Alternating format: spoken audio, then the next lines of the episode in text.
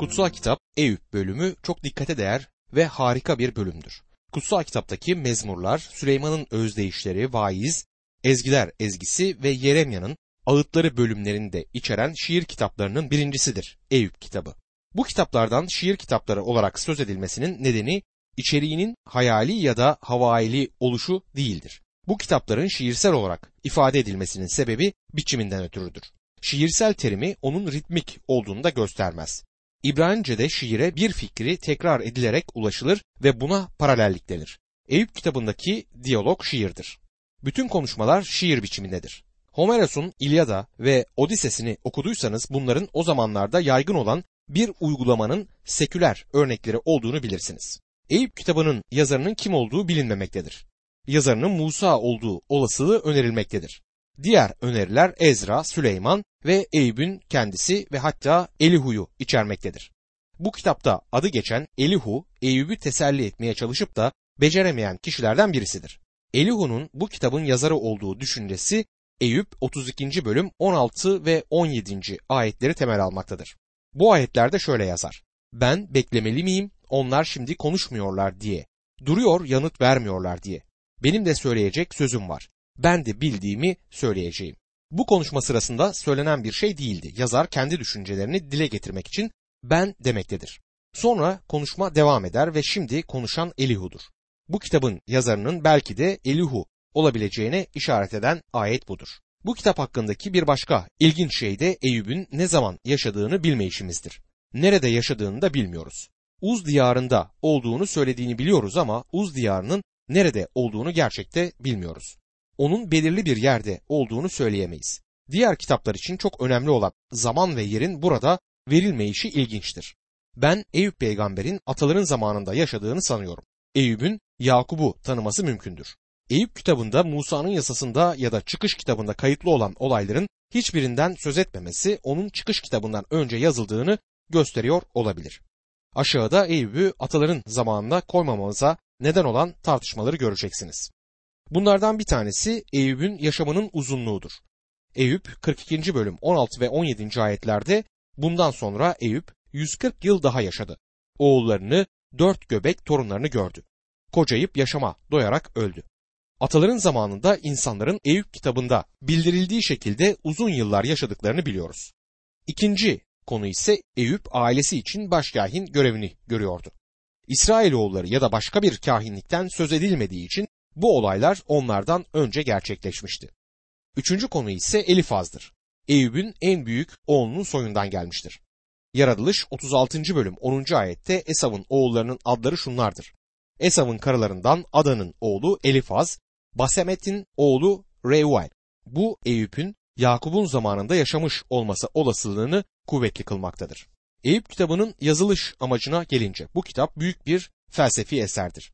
Bu kitap aracılığıyla birçok sorun ortaya konulmuş ve bunlara çözümler gösterilmiştir. İlk olarak Eyüp kitabı neden doğru insanların acı çektiği sorusunu ortaya atmaktadır. Gerçekte doğruların neden acı çektiğinin bir nedenini bildirdiğini söylemeliyim. Bunun bu kitabın ana öğretisi olduğuna inanmıyorum ama böyle olduğunu savunan çok sayıda kutsal kitap bilgini bulunmaktadır. İkinci olarak Eyüp şeytanın insana attığı iftirayı azarlamak için yazılmıştı. Üçüncü olarak Eyüp'ü kendisine göstermek için yazılmıştır. Dördüncü olarak ise Eyüp kitabı sabır öğretmek için yazılmıştır. Yakub 5. bölüm 11. ayette sıkıntıya dayanmış olanları mutlu sayarız. Eyüp'ün nasıl dayandığını duydunuz. Rabbin en sonunda onun için neler yaptığını bilirsiniz. Rab çok şefkatli ve merhametlidir diyor. Eyüp sabırlı mıydı? Size karşı dürüst olmam gerekirse bu adamın nasıl sabırlı olduğunu görmek zordur. Buna kitabın sonuna geldiğimizde bakarız. Beşinci nokta ise Eyüp kitabının ana amacının tövbeyi öğretmek olduğuna inanıyorum. Eğer bu konuda benimle tartışmak istiyorsanız kitabın sonuna gelene kadar bizimle kalın ve o zaman kendi sonuçlarınızı çıkartın. İnsanlar tövbe hakkında konuştukları ya da yazdıklarında her zaman hayatta günahlı bir başlangıcı olan bir karakter seçerler. Örneğin Yahuda'nın Tanrı'dan en uzak kralı Manessa'yı örnek olarak gösterirler. Eski antlaşma kitaplarını etüt ederken onu da incelemiştik ve nasıl tövbe ettiğini de gördük. Size düşünmekten hoşlanmadığımız türdeki tövbenin böyle bir tövbe olduğunu söylemek isterim. Sonra Rab İsa Mesih'in en büyük düşmanı olan Tarsuslu Saul vardı. O tövbe etti Francesco adında biri vardı. Zamanının sefahat içinde yaşayan bir asilzadesiydi ve tövbe etmişti. İstanbul sokaklarında evsiz barksız insanlardan biri olan uyuşturucu bağımlısı tanıdığım birisi vardı. O da tövbe etti. Tanrı tövbe hakkında bir şeyler öğretmek için onun gibi bir adam seçmemişti. Seçebilirdi ama Tanrı eski antlaşma zamanında yaşamış en iyi adamı, belki de İsa Mesih hariç dünya yüzünde yaşamış en iyi adamı seçti. Tanrı bu adamı seçti ve onun tövbeye ihtiyacı olduğunu gösterdi.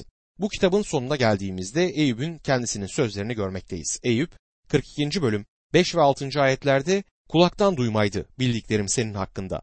Şimdi ise gözlerimle gördüm seni. Bu yüzden kendimi hor görüyor, toz ve kül içinde tövbe ediyorum demektedir. Bunun günümüzdeki her inanlıya şunu öğretmesi gerekmektedir. Ne kadar iyi olduğumuzu düşünsek de kendimizi Tanrı'nın bizi gördüğü gibi görmemiz gerekir. Bütün doğruluğumuz kirli bezler gibidir. Tövbe etmemiz gerekiyor. Bu büyük bir felsefe eseridir dedim ve birçokları tarafından da böyle olduğu bildirilmiştir. Tennyson bu kitap hakkında ister antik ister çağdaş edebiyatın olsun en iyi şiir kitabı demiştir. İskoç felsefeci Thomas Charles ise Eyüp kitabından söz ederken ben bu kitabın kalemle yazılan en büyük eser olduğunu düşünüyorum demiştir. Martin Luther bunun kutsal kitaptaki bütün diğer kitaplardan daha görkemli ve yüce olduğunu söylemiştir. Ve Doktor Morehat Eyüp kitabı var olan şiirlerin en iyisidir diyebilmiştir. Eyüp kitabının Nesir bölümü yeryüzünü ve cenneti içeren dev bir alanı kapsayan bir dramdır. Bu onun bir hayal ürünü olduğu anlamına gelmez. Kutsal kitapta Eyüp'ten tarihte yaşamış bir kişi olarak söz edilmektedir. Hezekiel 14. bölüm 14. ayette, 20. ayette, Yakub 5. bölüm 11. ayette ve Elçi Pavlus Eyüp kitabından aktarmalarda bulunmuştur. Örneğin 1. Korintliler 3. bölüm 19. ayette Eyüp kitabından aktarma bulunur. Eyüp kitabı Tanrı'nın iyice bilincinde olan ama kendisinde bir kusur bulamayan, kendi doğruluğu konusunda çok egoistçe bir tutum içerisinde olan ve bunu etrafındaki insanlara karşı savunan bir adamı göstermektedir. Eyüp, Tanrı'nın önünde doğru bir insan olduğunu düşünüyordu. Hatta kendini savunmak için Tanrı'nın huzuruna gitmek istemiyordu. Bunu yaptığında tövbe etmesi gerektiğini öğrendi. Bu kesinlikle çağdaş insanın bir tanımı değildir. Günümüzde psikologlar insana kendisindeki sorunun küçükken annesinin kendisini yeterince sevmemiş olduğundan kaynaklandığını söyler. Bana kalırsa bu neslin sorunu annelerinin onları gerektiği miktarda dövmemiş olmasıdır. Ama bizlere sorunun anne ya da babanın erkek çocuğu ya da kızı ihmal etmeleri olduğu söylenmektedir. Bunda gerçek payı olabileceğini kabul ediyorum ve belki sorunun bir kısmını bu oluşturmaktadır. Ancak kabahati başkalarına atamayız. Çağdaş insan kendi eksiklikleri, yetersizlikleri ve günahları için suçu kendi üzerine almayı reddetmektedir. Kendisi ve davranışlarının sorumluluğunu üstlenmeyi istememektedir. Bütün günahlarımızı üzerine alan biri var. Sizler ve ben, bizlerin günahkarlar olduğunu ve ona dönmemiz gerektiğini kabul edene dek bütün yaptığımız suçu yanlış kişinin üzerine atmak olacaktır. Bence herhangi bir insanın kendi günahlarının suçunu annesinin üzerine atması oldukça kötü bir şey. Bu çok kötüdür. Buna karşın günümüzde gördüğümüz şey budur.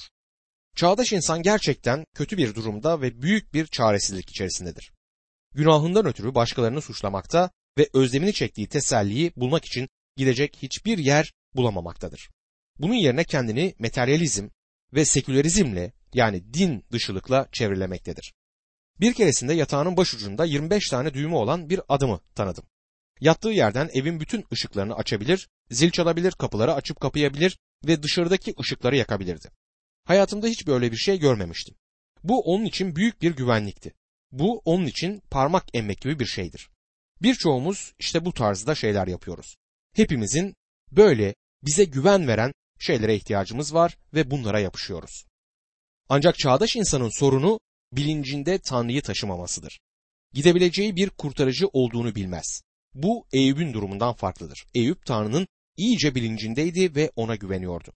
Gerçek şuydu ki Tanrı Eyüp'ü büyük zorluklardan geçirmiş ve göreceğimiz gibi onu sonunda kendi huzuruna getirmişti.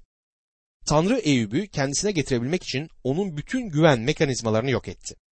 Çağdaş insan zengin bir toplumda bile büyük zorluklardan geçmektedir. Bütün aletleri ve yaşamını rahat kılan her şeye karşın büyük bir okyanusta sürüklenip giden bir tahta parçası gibidir ve nerede olduğunu, hatta nereye gittiğini bilmemektedir.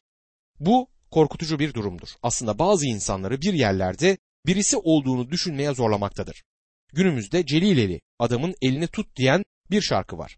Bu gerçeğe oldukça yaklaşır ama çağdaş insanın ona bir günahkar olarak gelmesi ve onu kurtarıcısı olarak kabul etmesi gerektiğini hala görmezlikten gelir. Günümüzde insanlar adanmışlıktan söz ediyorlar.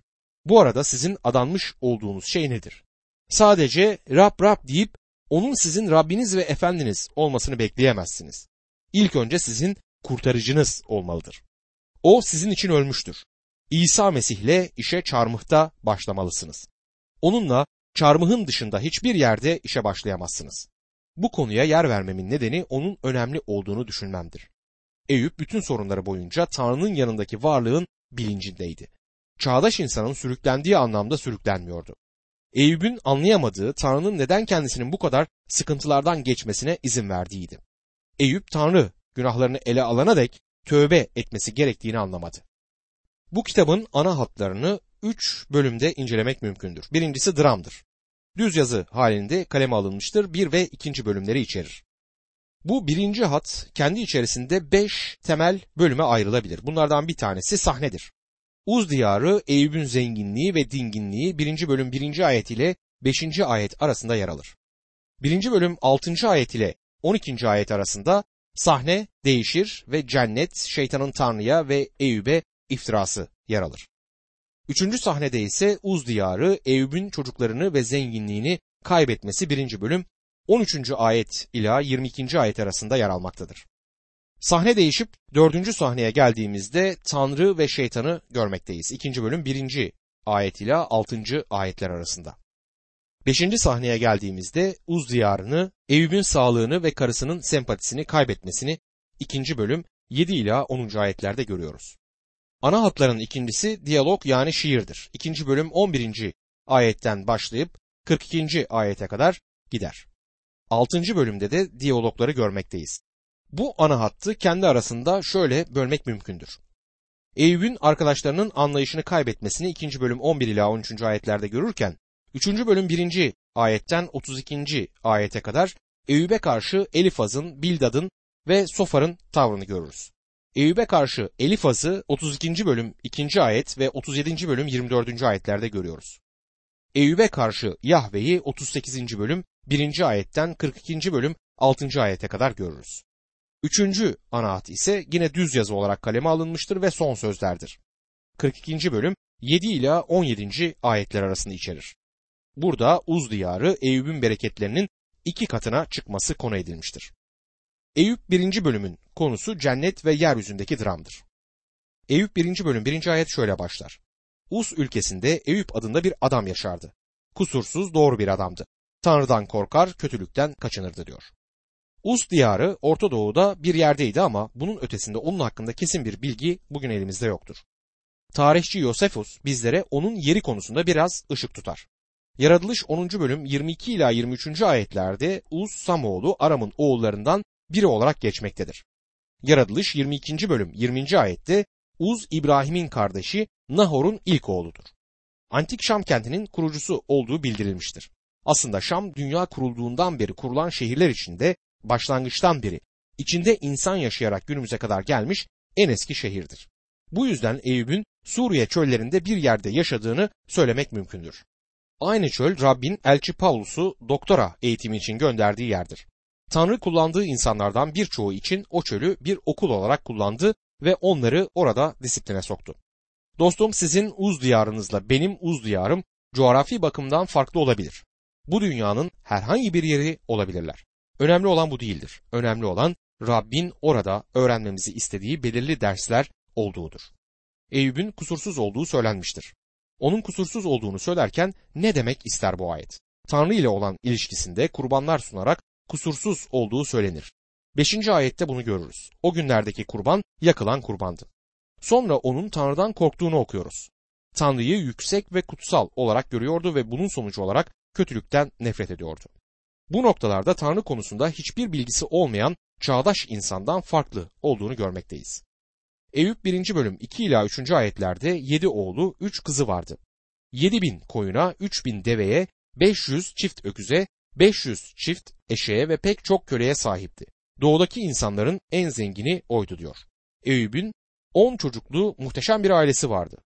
Zengindi ve hepsi lüks ve rahat içerisinde yaşıyorlardı. Ulaşım için develeri vardı. Zamanın taşımacılık işinde olabilirdi. Süt içinde yeterince hayvanı bulunmaktaydı. Bu adam lüksün kucağında yaşıyordu. 3. ayetin son kısmı Eyüp'ün günümüzün en zenginleri petrol krallarının bir karışımı olduğunu belirtir. Eyüp 1. bölüm 4. ayette oğulları sırayla evlerinde şölen verir, birlikte yiyip içmek için 3 kız kardeşlerini de çağırırlardı diyor. Lüksün kucağında yaşıyorlardı ve rahat bir hayatları olduğu kesindi. Ama bütün bu bolluk ve rahatlığın ortasında Eyüp'ün kalbinde korku olduğuna lütfen dikkat edin. Eyüp 1. bölüm 5. ayette bu şölen dönemi bitince Eyüp onları çağırtıp kutsardı. Sabah erkenden kalkar, çocuklarım günah işlemiş, İçlerinden Tanrı'ya sövmüş olabilirler diyerek her biri için yakmalık sunum sunardı. Eyüp hep böyle yapardı diyor. Benim ilgimi çeken kendisinin bir takdimeye ihtiyacı olduğunu düşünmemesidir. Kendisinin Tanrı önünde doğru olduğunu düşünüyordu ama oğulları ve kızlarının belki de Tanrı'ya olmaları gerektiği kadar yakın olmadıklarını düşünüyordu ve bu yüzden onlar için kurbanlar sunuyordu. Kendi ailesinin rahibiydi. Şimdi bu sahne sona eriyor. Güzel bir ailesi olan ve bolluk içerisinde yaşayan zengin bir adamı gösteren görkemli bir sahne yavaş yavaş kapanacaktır. Ama adamın kalbinde bir korku var. Günümüzde birçok kişinin oğulları ve kızları için yüreklerinde taşıdıkları korku Eyüp'ün yüreğinde de bulunmakta. Bu sorunla kendisinin başa çıkamayacağını kabul ederek Tanrı'ya başvuruyordu. Günümüzde oğulları ya da kızları evden ayrılıp başını derde sokan, belki de uyuşturucu kullanan birçok anne baba bulunuyor. Bu anne babaların birçoğu Eyüp gibi kendileri Tanrı'ya başvurmamışlardır. Bunun sonucu olarak üzerlerinde çözemedikleri sorunların yükünü taşırlar. Eyüp korkuyla nereye gideceğini biliyordu. Çocukları için yakılan bir kurban sunuyordu. Yakılan kurban Mesih'ten söz eder. Bu adam bir Tanrı adamıydı. 2. perde açıldığı zaman cennette açılır ve harikulade bir manzara görürüz. Ne Eyüp ne de bu kitaptaki diğer insanlardan hiçbiri bunların gerçekleştiğini bilmiyorlardı. Ama bu sahne günümüzde Tanrı'nın halkından bazılarının başına gelen şeyleri anlayıp yorumlamamıza yardım edecektir. Bunun tam bir açıklama olduğunu söylemiyorum ama açıklamanın bir kısmıdır. Eyüp 1. bölüm 6. ayette bir gün ilahi varlıklar Rabbin huzuruna çıkmak için geldiklerinde şeytan da onlarla geldi diyor. Şimdi bu cennetteki sahnedir. Tanrı oğulları, Tanrı'nın yaratılmış varlıkları onun önüne geldiler. Onlar hakkında çok az şey bildiğimi itiraf etmeliyim. Onların sayısız, denizin kenarındaki kumlar kadar sayısız olduğunu sanıyorum. Bunun anlamı da sizler ve benim onları sayamayacağımızdır. Ve bunlar insan değildirler. Bu yüzden bizim ırkımıza ait değiller. Buna karşın Tanrı tarafından yaratılmış varlıklar olduklarından sorumlu yaratıklardır. Düzenli bir rutin içerisinde, yani her zaman gelip Tanrı'ya rapor vermeleri gerekmektedir. Bu herhalde beklememiz gereken bir şeydir ama burada biraz şoke edici bir şey de vardır. Onların arasında şeytan da geldi diyor. Bu bir sürprizi oluşturuyor. Eyüp 1. bölüm 7. ayette Rab şeytana nereden geliyorsun dedi. Şeytan dünyada gezip dolaşmaktan diye yanıtladı. Bu arada belirtmeliyiz ki şeytanın da rapor vermesi gerekir. Bu hayret verici bir şey gibi gelir, öyle değil mi? Bilmiyorum, şeytanın cehennemden mi geldiğini düşünüyorsunuz? Hayır, şeytan cehennemden gelmedi. Dostlarım, cehennem henüz açılmadı. Günümüzde hiç kimse cehennemde değildir. Bu dünyada milenyum, yani 1000 yıllık dönem başlayana dek de açılmayacaktır. Cehennem şeytan ve onun melekleri için hazırlanmış olan bir yerdir ama henüz orada değiller. Gerçek şu ki şeytan bu dünyaya en az sizin ve benim kadar, hatta bizlerden daha çok ulaşabilir. Bu yeryüzü şeytanın etkinlik sahasıdır. Cehenneme gitmedi. Dünyada, dünyanın doğusunda, batısında, kuzeyinde, güneyinde dolaşıp gezinmekten geldiğini söyler. Kutsal kitabın şeytandan bu dünyanın ilahı ve havadaki hükümranlığın egemeni olarak söz ettiğini hatırlayın. Bu yüzden günümüzde bu dünyada büyük bir etki ve özgürlüğe sahip olduğunu biliyoruz. Elçi Petrus tarafından 1. Petrus 5. bölüm 8. ayette ayık ve uyanık olun. Düşmanınız iblis kükreyen aslan gibi yutacak birini arayarak dolaşıyor şeklinde uyarılmamız şaşırtıcı değildi. Dostum, bu bir uyarıdır ve Eyüp kitabında da bize aynen bu söylenir. Şeytan kendisi yeryüzüne dolaşma ve gezinme özgürlüğüne sahip olduğunu dile getirmektedir. Şeytan Rab İsa'yı ayartmaya çalıştığında ona yeryüzünün bütün krallıklarını sunduğunu hatırlarsınız. Rab İsa hiçbir zaman bunlara sahip değilsin ki sunasın demedi. Sadece ayartılmayı reddetti.